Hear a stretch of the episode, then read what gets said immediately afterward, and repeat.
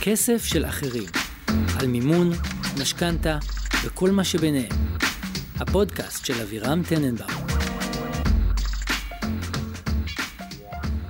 אהלן חברים, מעניינים. ברוכים השבים לפרק 11. 11! 11, מה היה 11 בחד גדיא? אה, וואה, התקלת. לא, בעצם זה מדיה. בחד גדיא? מדיה, כן.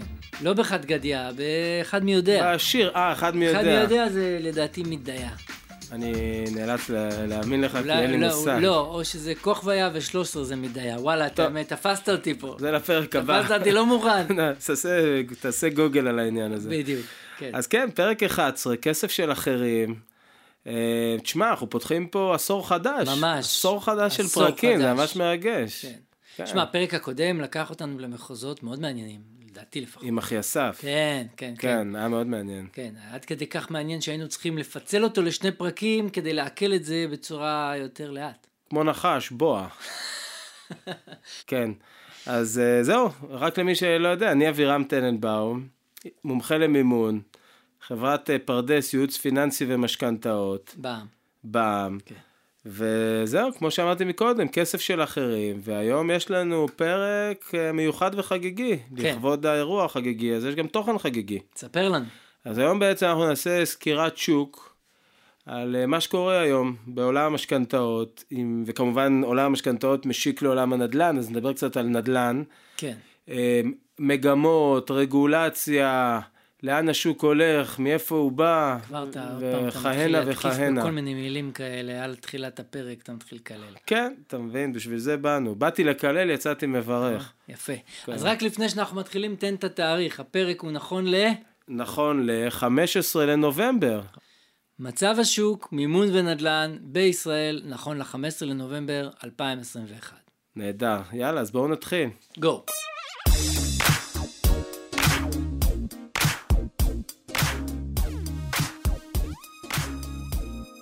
אז אה, הזדמן לנו, כן, תכננו לעשות את הפרק הזה היום אה, בלי קשר, אבל הזדמן לנו באמת אה, עניין מאוד גדול. אתמול אה, בנק ישראל הכריז על רפורמה. רפורמה! רפורמה, אנחנו תסביר. רפורמיסטים, מרטין לותר. בדיוק. אה, הכריז על רפורמה ש...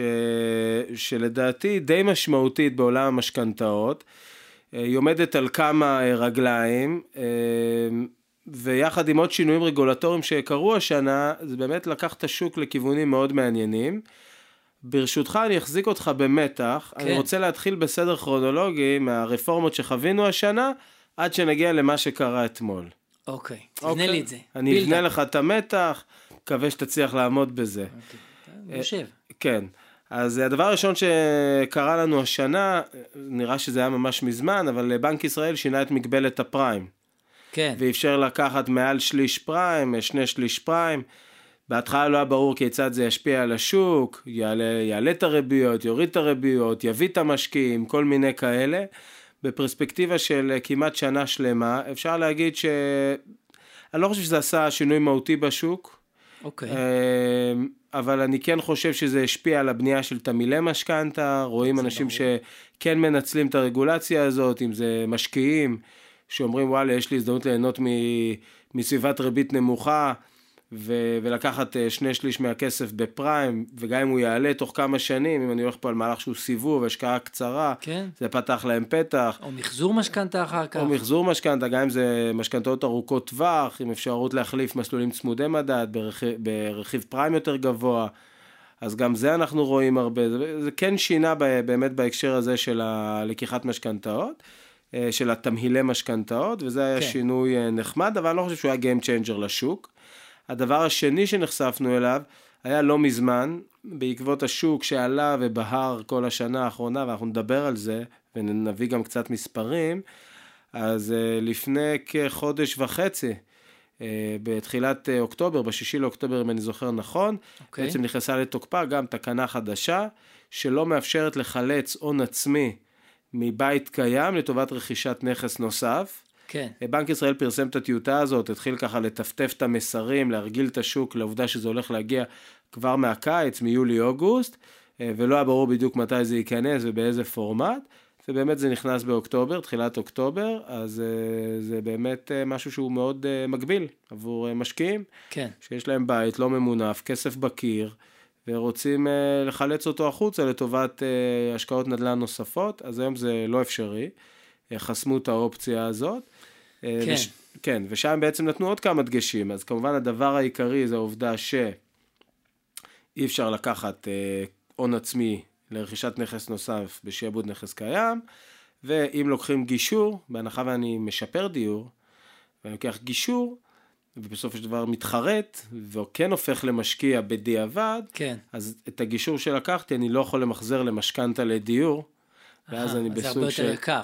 יקר או ברמת הבלתי אפשרי, ואז אני בפלונטר. כן. אז כן. הם ממש כאילו החליטו אה, אה, לטפל ב, באופציה הזאת של אה, לחלץ כספים מנכסים קיימים. ואתה, לעניות אה, דעתך, חושב שזה ירחיק את המשקיעים מהשוק ויגרום למחירי הנדל"ן לרדת, אוברול? אז זה שתי שאלות שונות. אתה שואל אותי, א', אם זה ירחיק את, מחירי, את אה, משקיעי הנדל"ן מהשוק, אז עובדתית, אני יכול להגיד לך שכבר בחודש שעבר מאז, דיברתי עם המון משקיעים, לדעתי כמה עשרות, אתה יודע, שרצו לברר מה האפשרויות, והדבר כן. הזה סינדל אותם. וואלה. כן, אתן לך תרחיש מאוד פשוט. אה, מישהו בא, יש לו בית של, אה, כן, נדבר קצת מספרים, שתדע כן. לשמור עליהם די עגולים, יש לו בית של שלושה מיליון, אחלה בשבילו, אחלה, שמח בשבילו. בטח. יש לו משכנתה של חצי מיליון, לא נורא. ממש לא נורא, והוא אומר, וואלה, מינוף נמוך, בוא נוציא כסף מהבית. עד לפני חודשיים, הוא יכול להגיע ל-50% מימון על הבית. כן. כן. אומר 50% משלושה מיליון זה מיליון וחצי, כן. מזה אנחנו מקזזים את המשכנתה שכבר יש לו, זה החצי משהו שאין לו מיליון. שם מיליון שקלים פנויים להשקעה.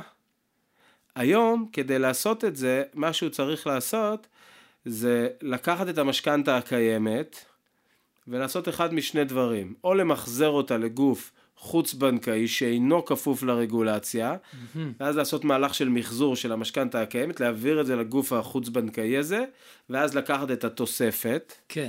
שהיתרון הוא שהוא יכול, ואולי אפילו יכול להגיע ליותר מ-50% מימון, כן. אה. החיסרון הוא שזה יהיה יותר יקר. הרבה יותר יקר. תלוי, יש גופים שהם לא הרבה יותר יקרים, אבל הם כן יותר יקרים. מספיק שזה עוד כמה מאות שקלים בחודש, בגלל שהפריסה היא פחות נוחה, כן. או שהריביות יותר גבוהות, או שהתמיל יותר מסוכן, אז זה כבר משהו שמטיל בספק את הכדאיות של ההשקעה.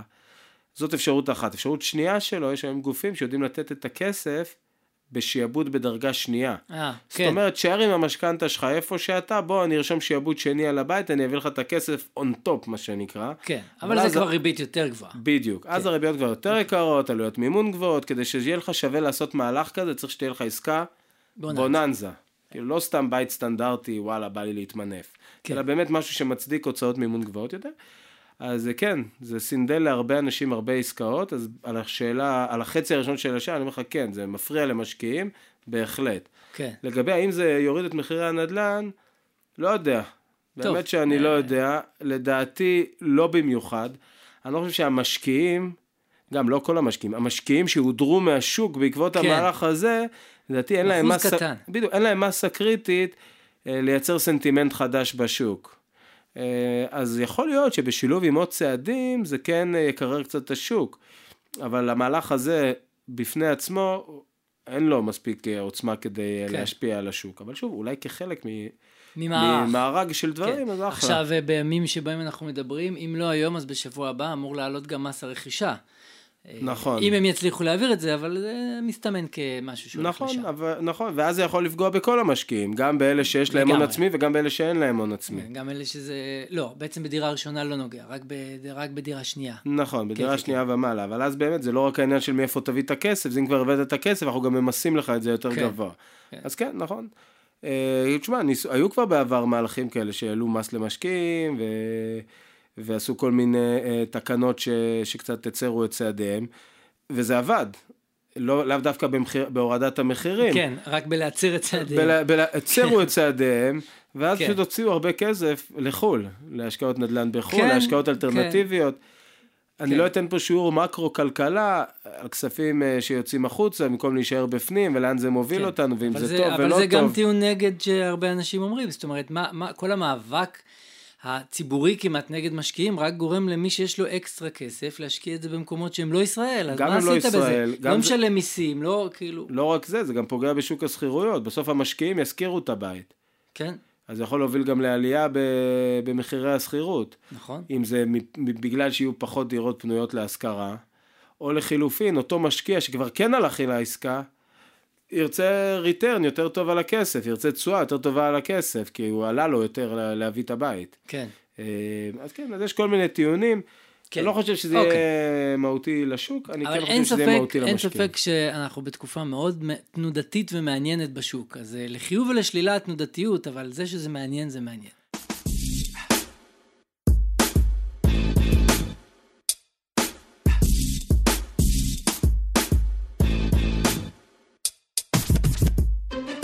עכשיו אני רוצה לדבר על הרפורמה הספציפית שבנק ישראל הכריז עליה אתמול. אוקיי, בעצם אה, היא עוד לא נכנסה לתוקפה, היא ייקח לה כמה חודשים, זה משהו שלא הולך, ב- לא הולך ברגל.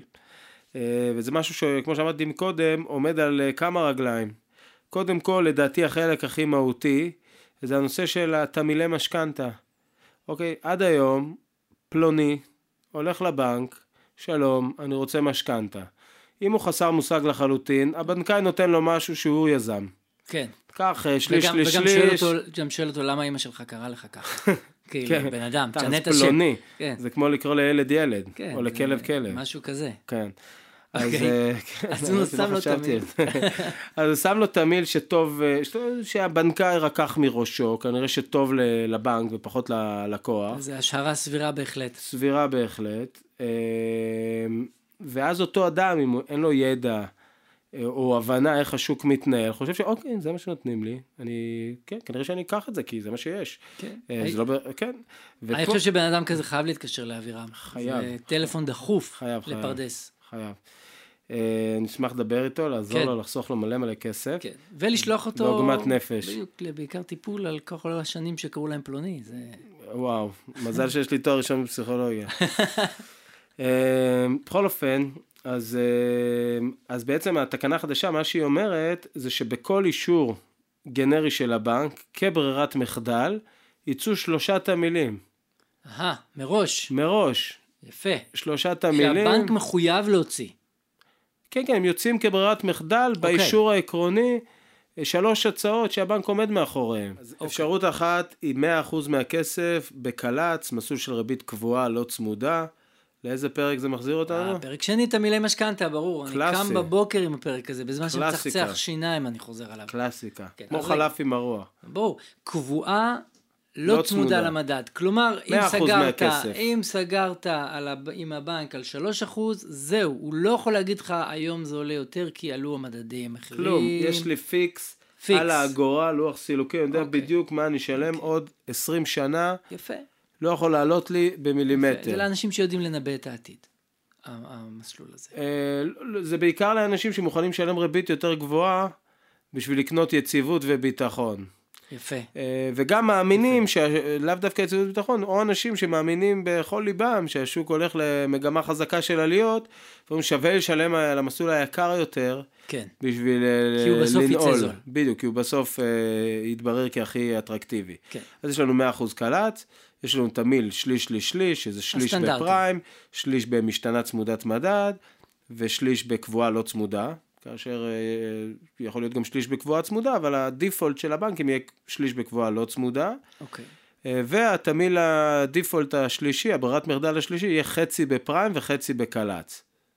חצי בפריים, חצי בקל"צ. הבנתי. וזה, כל מה שתיארת עכשיו, זה עכשיו כביכול הגדרה שבנק ישראל מעביר לבנקים, והם מחויבים להגדרה בכל הזאת. אישור עקרוני, לצרף את שלושת התמילים האלה כהצעה קונקרטית על כל אחד מהם. הבנתי. כן, אגב, מה הסקתי מזה?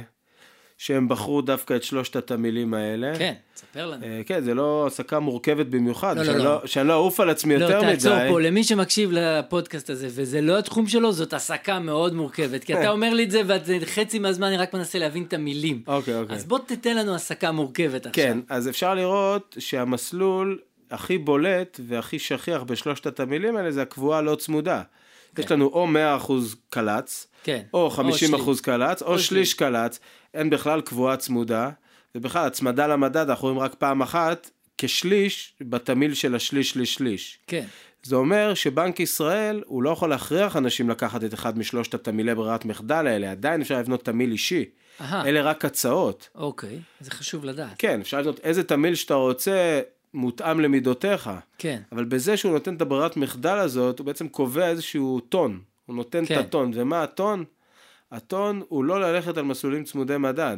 בעצם אנחנו רואים מגמה של עליות מדד, כן, יש דיבורים בפתח על איזושהי מגמה של אינפלציה, לא מדברים פה על איזו התפרצות אינפלציונית שנות ה-80, אבל כן, כן. כן מגמה של עליית מדד של כמה אחוזים בשנה, שניים, שלושה אחוז כנראה בשנים הקרובות, אה, ובנק ישראל בעצם משרטט את הנתיב באמצעות השלושת המילים האלה כן, כן. למסלולים שהם לא צמודים למדד.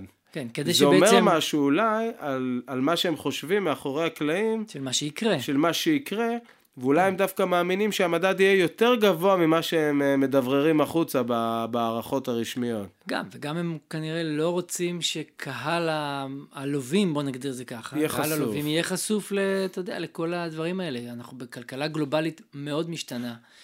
חומרי גלם הולכים לעלות הרבה יותר, משלוחים הולכים לעלות הרבה יותר, מחירים הולכים לעלות, ואנחנו כבר רוצים... עולים. כבר עולים.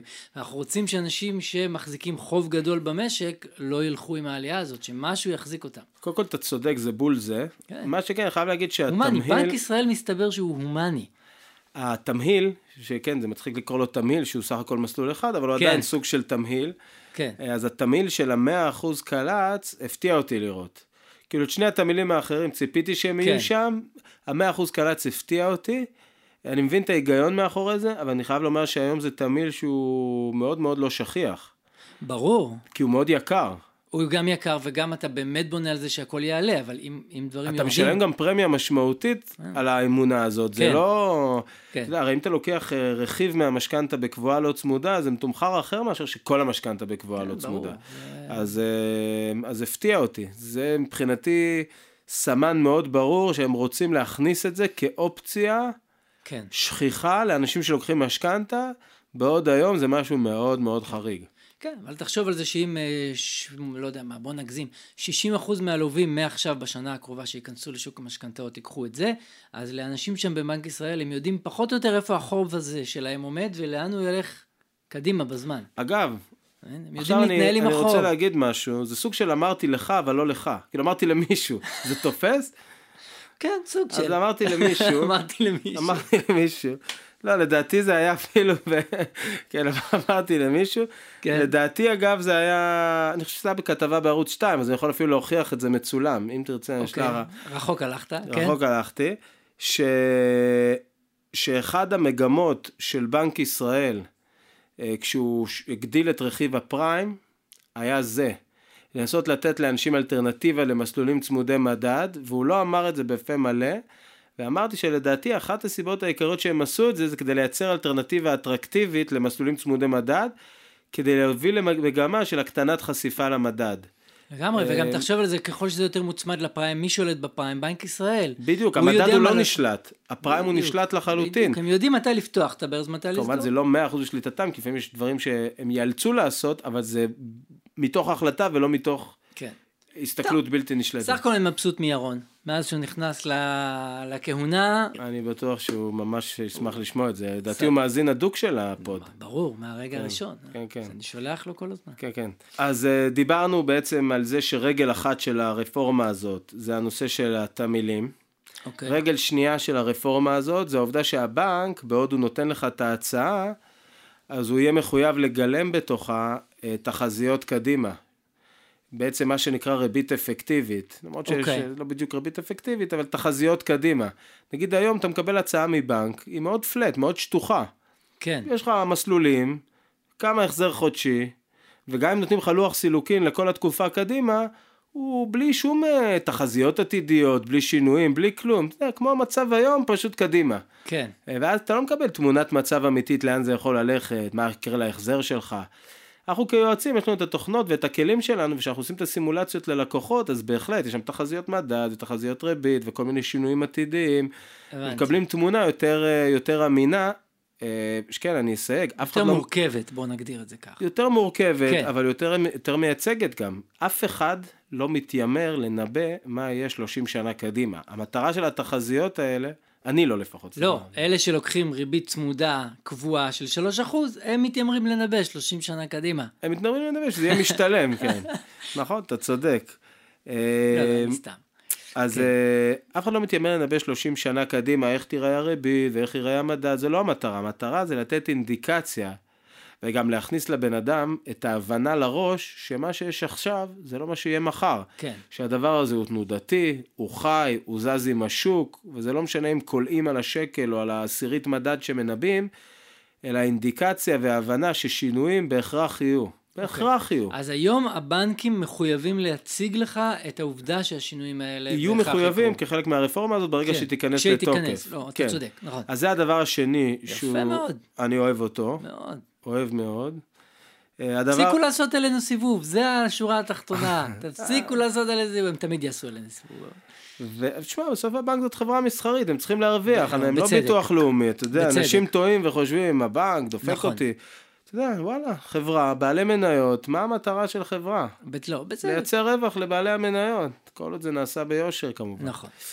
אמ, הדבר השלישי זה הנושא של אה, העברת הבנקים, אה, לפחות אה, הוצאת אישורים ראשוניים של כל הבנקים, שתהיה אפשרות להוציא אישורים ב- בפלטפורמה דיגיטלית מקוונת. שיש בנקים שהיום כבר ממש טובים בזה, נכון. ויש נכון. בנקים שהם ממש תקועים מאחור. נכון. אה, והדבר האחרון זה קיצור של אה, זמני קבלת אישור עקרוני. אה. אני לא נתקלתי שהם נקבו באיזה משהו מדיד, איקס ימים או משהו כזה, מין אמירה כללית כזאת, קיצור זמני ההוצאת אישור כן. עקרוני. אה, אבל בעיקר, שני הדברים הראשונים הם הכי מהותיים, כאשר הראשון הוא הדבר הגדול.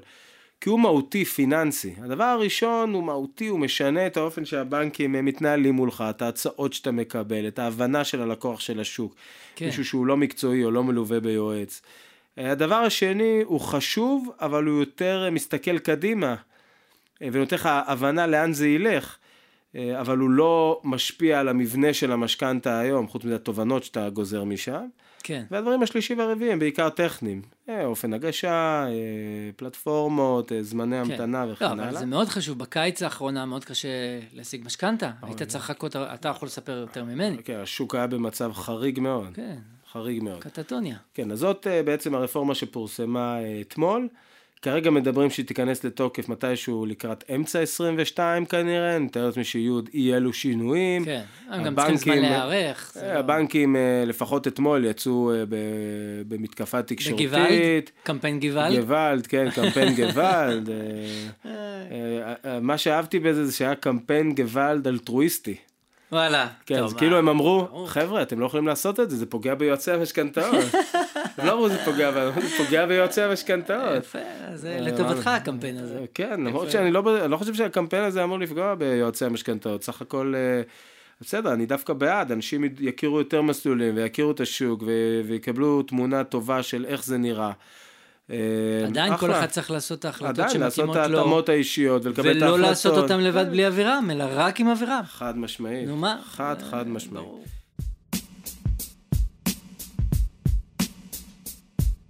אז זה לגבי הרפורמה של אתמול, אז עשינו אישור קו, רפורמות, שנת 2021, שנה רוויית רפורמות. ממש, ובואו נדבר על איך השוק התנהג, עם ובלי קשר לרפורמות האלה. אוקיי. טוב, אז איך התנהג השוק? אין דרך אחרת להגדיר את מה שעבר על השוק השנה, חוץ מטירוף. טירוף, טירוף. כן. שוק על סטרואידים. כמות העסקאות, כמות המשכנתאות, ההתנהלות של אנשים. אה, עוד מעט נדבר קצת על מספרים, התחלות בנייה, שיעורי, עס- כמה עסקאות נעשו, אוקיי. היקפי משכנתאות, שיאים שנשברו, כאילו אנחנו בתקופה של אה, אולימפיאדות במוסקבה. אה, נראה לי שזאת התקופה, אה?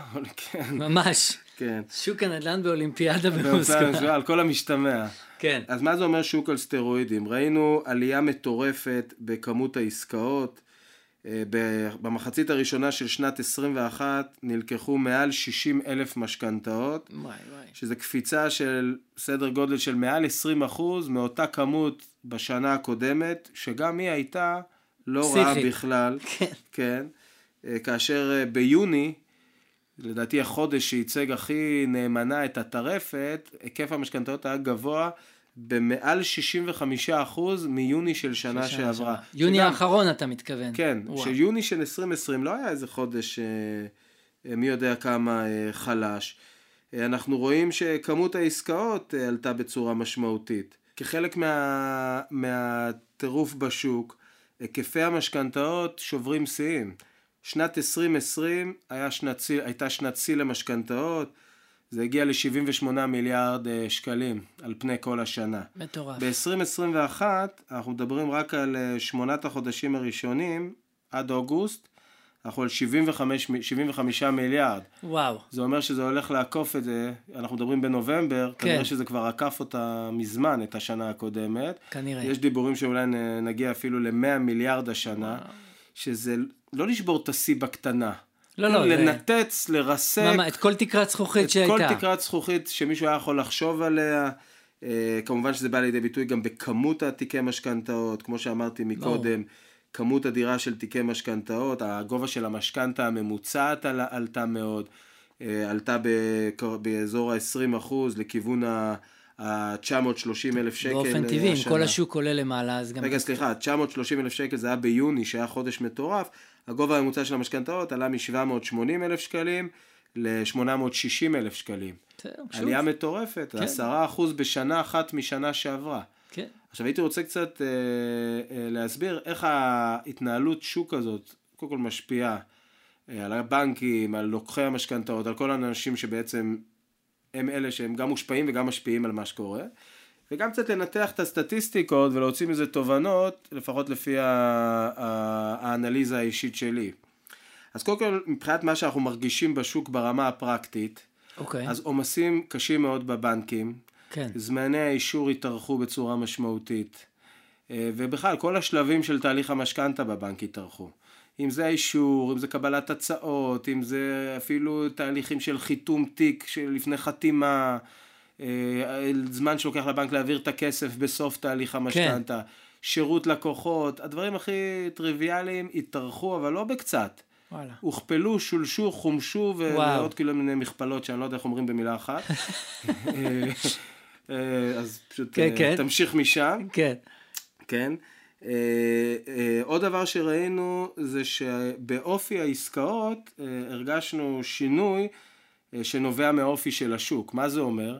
הרבה אנשים נכנסו לסוג של אה, אטרף, לבצע עסקה. כן. לא אומר אם בצדק או לא, כן? שלא ישתמע שאני אומר שזה טוב או לא טוב, יכול להיות שזה יתגלה כמהלך מתבקש לאור מה שקורה. ברור, אתה מתאר מצב קיים. אני מתאר מצב קיים, ובאמת נוצר איזה, איזה אטרף ודחיפות גדולה אצל אנשים לעשות עסקה. זה גרם לכמה דברים. א', זה הכניס הרבה קהלים חדשים לשוק, הרבה אנשים שישבו על הגדר, או בגלל שהיה להם הון עצמי לא מספיק גבוה, או שהרגישו שהמחירים מאוד גבוהים ולא רצו לקחת את ה... לעשות את המהלך של הקפיצה לתוך המים העמוקים. אולי אפילו היו כאלה שחשבו שהשוק יגיע לירידות, כן. כן. חיכו על הגדר. כל אלה שספגו עליות מחירים בשנים האחרונות, בעצם הקפיצה המטורפת הזאת שהגיעה השנה, מה שנקרא הוקי סטיק, מהמם. מה, הקפיצה המטורפת הזאת שהגיעה השנה, כאילו גרמה להם להיכנס לתוך המשחק. כן. באיזשהו מקום בעל כורחם. הם הבינו שהשוק בורח, וכל האג'נדות שהחזיקו אותם, או, ה- או ההשקפות שהחזיקו אותם בחוץ, לפחות את חלקם, הן כבר לא רלוונטיות, ואם עכשיו הם לא תופסים את השור ונאחזים בו, הוא בורח. כן. וזה הכניס מלא מלא אנשים לתוך, ה, לתוך השוק, אה, ויצר הרבה יותר אה, ביקושים. עוד דבר שזה יצר, זה יצר עסקאות הרבה יותר מהירות. הרבה עסקאות back to back, בן אדם מוכר, מיד קונה, מפחד, כן. מפחד אה, למכור ולהישאר בלי נכס ושהשוק יברח לו, אז תמיד זה כמו במרוץ שליחים, אתה יודע, תופסים את המקל ועדיין מחזיקים את המקל הקודם. כן. הרבה עסקאות, הרבה עסקאות עם גישורים, אז פתאום הרבה משכנתאות הם עם גישור. אה, שזה משהו שעלה.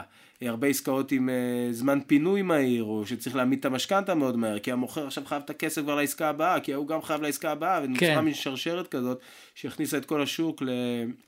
לסחרור. עכשיו תוסיף לזה את העומסים בבנקים. אם פעם היינו רגילים לחוזים סטנדרטיים, שרוב המשכנתאות היו סדר גודל של 90 יום מחתימת חוזה.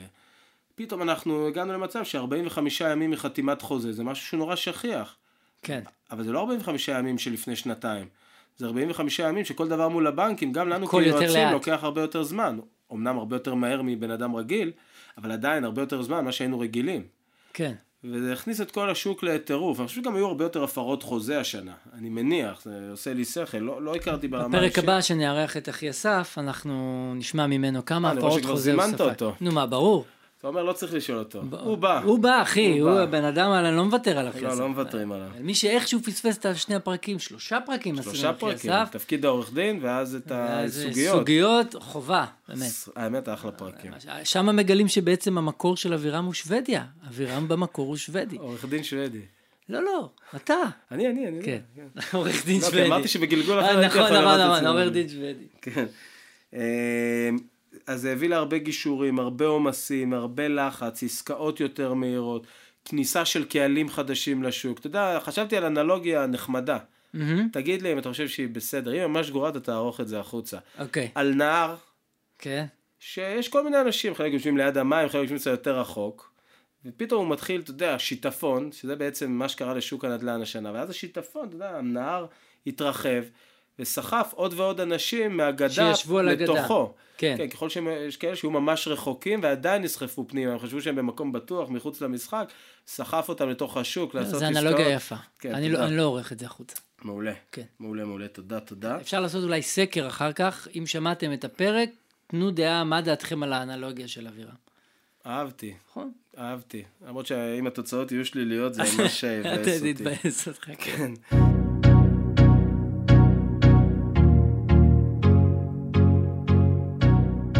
אמ, כן. הייתי רוצה קצת שנעבור על אה, ניתוח הנתונים. כן. מה שרואים, הנתונים שאני מזקק אותם, הם כאלה. הרבה יותר עסקאות, אוקיי. הרבה יותר משכנתאות, כן. גובה משכנתה יותר גבוה. גובה משכנתה יותר גבוה, עליית מחירים. אוקיי, אז קודם כל, לא צריך להיות גאון כדי להבין שיש עליות חזקות בשוק. כן. אפשר לראות שגובה המינוף הוא גבוה יותר משיעור עליית המחיר. שיעור המימון הממוצע עלה, ושיעור המשכנתאות שנמצאות במעל 60% מימון עלה מאוד משמעותית. אם בשנה שעברה זה היה סדר גודל של אה, 32% מהשוק, אז זה עלה בסדר גודל של 10% למעל 42% מהשוק. זה אומר בעצם שיש לנו עוד 10% מנוטלי המשכנתאות, שזה הרבה, הרבה אנשים, דיברנו על זה. כן. שלקחו משכנתה בשיעור מימון שהוא גבוה יחסית, זה אומר שיש היום יותר משכנתאות ממונפות, אה, יותר משפחות שלקחו על עצמן החזרים גבוהים, ואם זה אומר נגיד שמחירי הנדל"ן עלו בסדר גודל של 7% ב-12 חודשים האחרונים, וגובה המשכנתה הממוצעת עלה ב-10%, אז מה זה אומר?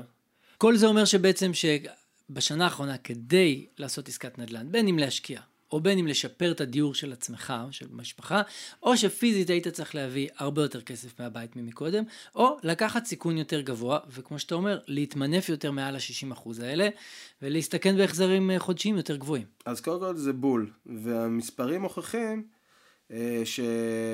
שבעצם רוב ה- העליית מחירים מומנה באמצעות הגדלת המינוף של המשכנתה אה, והגובה הממוצע של המשכנתה. זאת אומרת, מה שמימן בעיקר את עליית המחירים הזאת זה כסף במשכנתה ולא הון עצמי שאנשים הביאו. זאת אומרת, השיעור בהון העצמי לא תאם לשיעור של העליות מחירים. כן. ובהכרח הסך הכל מינוף של המשכנתאות עלה, סך ההחזר החודשי של משקי הבית עלה, כנראה שזה אילץ גם אנשים לפרוס את זה ליותר שנים כדי לא להיות uh, חנוקים תחת ה- ההחזר החודשי.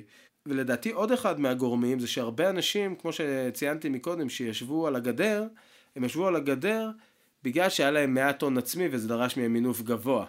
כן. והם קהל מאוד מוגדר שנכנס כגוש ישר למינופים גבוהים. אלה אנשים שבדרך כלל נכנסו לעסקאות שהם אה, של 70-75% מימון, כי זה מה שהם רצו להימנע ממנו מלכתחילה. כן. כן. יש עוד שני גורמים משמעותיים לדעתי לזה שרמות המינוף ור- וגובה המשכנתה עלו בצורה כל כך משמעותית, והם דווקא אה, גורמים שהם וולנטריים, לא, לא מתוך איזה אילוץ או צורך של אנשים, אלא מתוך בחירה. אחד, זה שבגלל שאנחנו בסביבת ריבית נמוכה, אז הרבה אנשים רצו למקסם את המינוף שהם יכלו לקחת. כן. זאת אומרת, נכון. נכון. יכול להיות שכן היה להם הון עצמי, אבל הם אמרו, וואלה, בוא... כסף זול. בוא ניקח כסף זול, נשאיר את הכסף בבורסה או נקנה עוד בית. בעיקר עכשיו ששומעים שאי אפשר לחלץ הון עצמי מבית, אומרים בואו ניקח הכי הרבה שאפשר בתוך העסקת רכישה הזאת שאנחנו עושים, שיהיה לנו אחר כך אה, כסף. אז זה סוג אחד של אנשים. סוג שני של אנשים, זה כאלה שהיום יש טרנד מאוד חזק של למשוך כסף, אה, במקום לפדות קרן השתלמות או קופות גמל נכון. או כאלה, לוקחים הלוואה. נכון. ואז בעצם ההלוואה היא לא ב-100%. אז הם נגיד לוקחים 70% ממה שיש להם בקרן השתלמות, אז יש להם פחות הון נזיל ממה שהיה להם אם היו פודים את הקרן כולה. נכון. אז הטרנד הזה גם הביא אנשים להיות עם פחות הון עצמי נזיל ביד. אה, ו- כלומר, כדי שהוא- מינוף יותר גבוה. כדי להשאיר את הכסף בבורסה. ועוד גורם אחד ואחרון שמתקשר למה שאמרתי מקודם, שהגישורים, בגלל שיש הרבה עסקאות גב אל גב, back to back, אנשים קונים, מוכרים, קונים, מוכרים, וצריכים את הגישורים, אז גם הגישור מגדיל את המינוף של העסקה. כי כן. זה נספר כעסקה ב... בשיעור מימון גבוה, זה שבסוף זה נסגר בטווח זמן קצר יחסית של שנה, שנתיים, כי זה היה רק גישור, זה אחלה. אבל בסטטיסטיקות של המשכנתאות שנלקחות, זה עדיין נחשב כמשכנתה בשיעור מימון גבוה. כן. קיצור, שורה תחתונה, כציבור ישראלי בשנה האחרונה אנחנו חייבים יותר. חייבים יותר, בתחום המשכנתאות, אני מתכוון. חד משמעית חייבים יותר, ממונפים יותר, משכנתה ממוצעת גבוהה יותר, החזר חודשי גבוה יותר, כן. אה, בגדול יותר. בגדול יותר. תראה, כל עוד השוק ממשיך לעלות בצורה כזאת, כולם שמחים. כן. מי שמכר דירה וקיבל אה, מחיר טוב מבסוט, ומי שקנה דירה ומאז המחירים עולים והוא מרגיש שוואלה יופי תפסתי את החלקת אלוהים שלי, אפשר אה, לנשום כן. לרווחה, סופר מבסוט. גם מבסוט. והבנקים הכי מבסוטים. וכל השחקנים בשוק הנדל"ן, קבלנים, יועצים, מתווכים, אתה יודע, זה שוק שהוא חי והוא משגשג. זה טוב לכולם. השאלה, איפה הנתונים האלה יפגשו אותנו, אם וכאשר ה- השוק אה, אה, ילך למקום קצת פחות סימפטי. כן. מה שלא נראה כרגע, כן? אבל אתה יודע... אבל אף זה אף פעם לא נראה. זה אף ואז- פעם לא נראה, וגם אף פעם אין אה, גרף אחיד של עלייה. אה, זה לא קורה בשום סיטואציה, בשום דבר, גם בדברים הכי טובים. מתישהו יהיה משהו, כן? אני לא יכול להתנבא, אני לא, לא ברור. באמת יודע, אבל מתישהו יהיה משהו.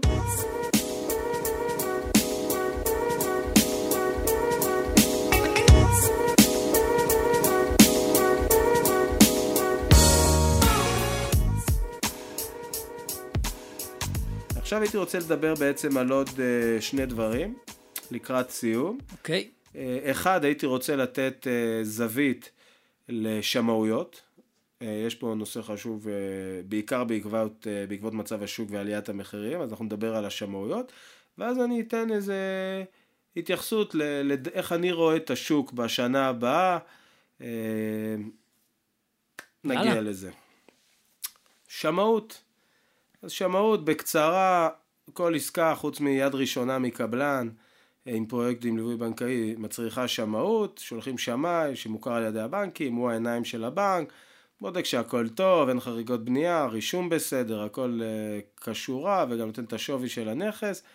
הבנק לוקח, כשהוא בא לתת משכנתה, והוא בעצם מסתכל כמה הוא יכול לתת, אז את השיעור מימון הוא גוזר 100 שמאות. או מהשמאות או מהחוזה, הנמוך מביניהם. אהה, כן, עכשיו מה קרה? אנחנו עדים בשנה האחרונה לעליית מחירים חזקה. נכון. והשמאויות, ככל שעובר הזמן והמחירים ממשיכים לעלות בקצב די מהיר, אנחנו רואים שהשמאויות לא עומדות בקצב. לא בגלל שהם לא יכולים. כנראה מתוך איזושהי החלטה, או מתוך השקפה מקצועית שזה לא מספיק זמן כדי להצדיק את זה. כן. או מתוך זה שהדאטה שלהם, שהם עובדים עליה, עסקאות עבר וזה, לא, לא כן. כן. עומדת בקצב, או מאלף ואחת סיבות אחרות. אבל עובדה, יותר ויותר נתקלים בשמאויות שמציגות שווי נמוך משמעותית ממחיר הרכישה. ואיפה זה יכול להיות בעייתי? אני שואל. אה, אתה שואל. שואל. זה בעייתי למי שאין לו מספיק אה, הון עצמי כדי להגיע לזה של השמאות. אין, אתה מדהים. אין, כן, אני חושב זה שאני כאילו- לא נחוץ פה יותר. אני חושב שאתה יכול ללכת. אני- כן. כן. יישאר לי יותר קפה בשבילי פשוט. אשכרה. אז כן, זה בול המצב. זאת כן. אומרת, אה, עסקת אה, 75% מימון, בן אדם גייס את כל הכסף שהיה לו, אין לו עוד איזה 50 או 100 אלף שקל שהוא כן. שמר בצד. פתאום השמאי, השמאי בא, עסקה של 2 מיליון, מעריך את הבית ב-10% פחות, ב-1.8, שפעם זה היה די חריג, אם אין חריגות בנייה או משהו, לראות אה, שמאות כזאת זה היה מאוד חריג, היום נתקלים בזה המון. בגלל הפער מחירי שוק, אתה מתכוון. כן. כן, בגלל העלייה המחיר- המהירה של מחירי השוק. המוכר הוא כבר מתמחר את שנה הבאה, והשמאי מתמחר את שנה שעברה, כן, בערך, נכון. ואתה בא ואתה אומר, רגע, חסר לי אני פה... תקוע פה באמצע. כן, חסר לי כסף. ואז בעצם את השיעור מימון יגזרו מהנמוך מביניהם, מה-1.8, ופתאום בן אדם צריך עכשיו לייצר מהכיס עוד הון עצמי של כמה עשרות אלפי שקלים, תלוי כן. בגובה העסקה, לפעמים זה יותר. כן, אה, וזה יכול להפיל עסקאות. כן. אה, אז קודם כל, יש את הבעיה הזאת, זה יכול להפיל עסקאות, אנשים נכנסים להפרות, או לחילופין, זה יצר מגמה חזקה של שמאות מוקדמת, לפני חתימת חוזה. שהיא מעכבת את העסקה, נכון. והשוק בוער, נכון. המוכר מת למכור, אתה רוצה שמאות מוקדמת, אני אמכור לבא בתור. נכון. מכניס מלא מתח. כן. כן. אז זה מכניס מלא מתח, רואים את זה, זה מעכב חתימה על עסקאות אה, ויוצר בעייתיות. זה מה שהיה חשוב לי להגיד על שמאויות. אין פה איזו תובנה מיוחדת. חשוב לא, להכיר את זה. כן, לקחת ו- בחשבון כשאתה במשא ומתן על דירה, עד כמה אתה רחוק יכול לקחת. בדיוק, לקחת בחשבון, להבין את זה, בין אם אתה מוכר, באורך רוח שאתה יכול לגלות, בין אם אתה קונה, באיפה שאתה נמצא בשיעור מימון. עוד משפט אחד קטן בהקשר הזה. אה, שמאות נמוכה יכולה לפגוע לא רק במי שאין לו מספיק הון עצמי. גם אם יש לי הון עצמי, אבל זה מקפיץ אותי למדרגת מימון אחרת, וזה מעקר לי את הריביות, נכון. אז גם ספגתי נזק. אולי לא איבדתי את העסקה, אבל העלויות מימון, המשכנתה, פחות טובה ממה שהייתה יכולה להיות. כן. אז זה גם משהו שקורה, אבל הוא פחות דרמטי מלהפיל עסקה, כי אין לי את הכסף. יכול לקרות דרמטי אם בגלל שזה מעלה לך את הערך, את היוקר של הריבית של המשכנתה, אז אתה לא תעמוד בהחזרים החודשיים, אם מראש נכנסת לעסקה שהיא על הגבול של ההחזר החודשי שלך. אם זה ממש גבולי, אז אם נכון, זה על הגבול, כן. אם זה ממש גבולי, ופתאום העלייה, הקפיצה, הקפיצה הזאת בריביות מייקרת לי את ההחזר החודשי בצורה שהיא כן. ממש מעבירה אותי את הסף הזה, זה בהחלט יכול להיות. כן. ועכשיו בואו נסתכל קצת על השנה הבאה, קדימה, נבא לנו. 2022. תן לנו את הניבוי. או-אה, עכשיו, כשאתה מציג את זה אני ככה זה מציג את נורא ככה. מלחיץ. ברור. טוב, אני אגיד משהו שאני לא רואה את השוק ממשיך להתנהל באותה צורה כמו עכשיו.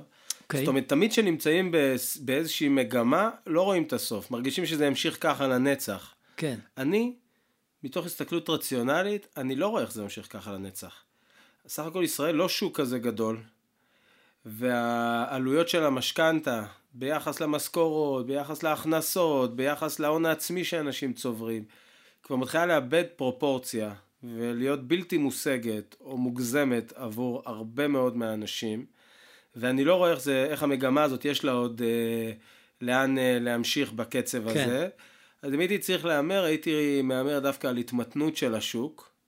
ואני גם לא חושב שזה כזה רחוק, לא בדצמבר 22. זאת אומרת, התמתנות מסוימת של השוק, אה, מה גם שרואים שהממשלה עושה צעדים כדי לתרום למיתון הזה, להתמתנות הזאת, לא למיתון. אז נראה התמתנות של השוק, ירידה בכמות העסקאות, ירידה בכמות המשכנתאות, קצב עליית המחירים, אני מעריך שיבלם. אם הוא לא ייבלם, אני לא יודע לאן יש לו לעלות עוד, אבל נגלה. יכול להיות שהייתי אומר את זה גם שנה שעברה. כן. אה, אבל השנה אני... אבל באמת- אולי הוא לא יעלה 10% כל שנה, אלא 3% בצורה כן, נורמלית. יעלה, יעלה, באמת, אה, שלושה אחוז, ארבעה אחוז. כן. אה, אז אה, זו התחזית העיקרית שלי, רגיעה של השוק, ירידה בהיקפי המשכנתאות. אה, אני מאמין שהאינפלציה אה, תהיה באזור ה-2-3 אחוז, שזה גם דומה ליעדים של בנק ישראל. אה, ככה שמסלולים אה, לא צמודים הם כנראה יתבררו כ- כאטרקטיביים לטווח הארוך בהכרח, לאו דווקא לטווח הקצר. ו- ואני מניח שתוך זמן לא מאוד ארוך, לאו דווקא בשנה הקרובה, אבל אה, כן נתחיל לראות גם עליות ריבית. זה שאנחנו בשמונה, תשע שנים האחרונות אה, רגילים לראות את ריבית בנק ישראל נושקת לאפס, כן. זה באמת אחלה, אבל אה, בפרספקטיבה היסטורית זה משהו שהוא מאוד חריג, ואני לא מאמין שהוא ילווה אותנו עוד המון שנים. אה, ואני חושב שההתחלה הזאת של האינפלציה, שוב, שהיא לא מאוד גבוהה, אבל היא כן אה, עליית מדד מסוימת, זה אולי המבשר הראשון על זה שאנחנו נגיע ל- לעליות אה, ריבית, ב... לפחות בטווח הבינוני, אם לא הקצר, אם לא שנה-שנתיים, אז אולי שלוש-ארבע. אה, וזה עם קריצה ל- לכל מי שחושב ששני שליש פריים זה מתת האל. כן. אני לא, ח- אני לא בהשקפה הזאת אה, לטווח הארוך. זהו בגדול. כן. תשמע. נחיה ונראה, מה שנקרא. פתחנו את העשור, כן, העשור לגמרי. השני של כסף של אחרים. לגמרי. מרגש. על מה נדבר בפעם הבאה, אגב? בפעם הבאה אנחנו... מתי פעם האחרונה טסת לחו"ל בקורונה? וואו. מאז הקורונה? טסת בקורונה? לא, אם לא יצאתי מישראל מאז 2018, אני כלוא פה. אז אני הייתי בחו"ל ממש דקה לפני הסגר הראשון, הייתי בברצלונה, היה נורא כיף. גדול. היה מעולה. ומאז לא טסתי לחו"ל, אז אני מתגעגע נורא לחו"ל. לכן אנחנו נעשה פרק על משכנתה לתושבי חוץ. תענוג. נרגיש קצת את הריח של הדיוטי פרי. בדיוק, את ניחוח. התור בארומה. ניחוח אוויר כזה כן. חוץ ישראלי. אולי נביא אוכל מטוסים להקלטות, מה אתה אומר? יאללה, אני מחכה לזה. יאללה, שיהיה לנו אחלה יום. תענוג, תודה רבה. ביי.